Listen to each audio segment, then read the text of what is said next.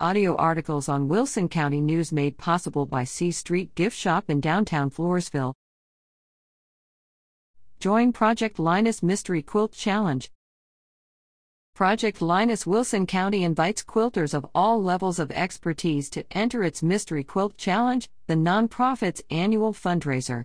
Quilters will receive a mystery clue each week through October 31st, revealing detailed instructions and videos as contestants complete a child or teen size quilt.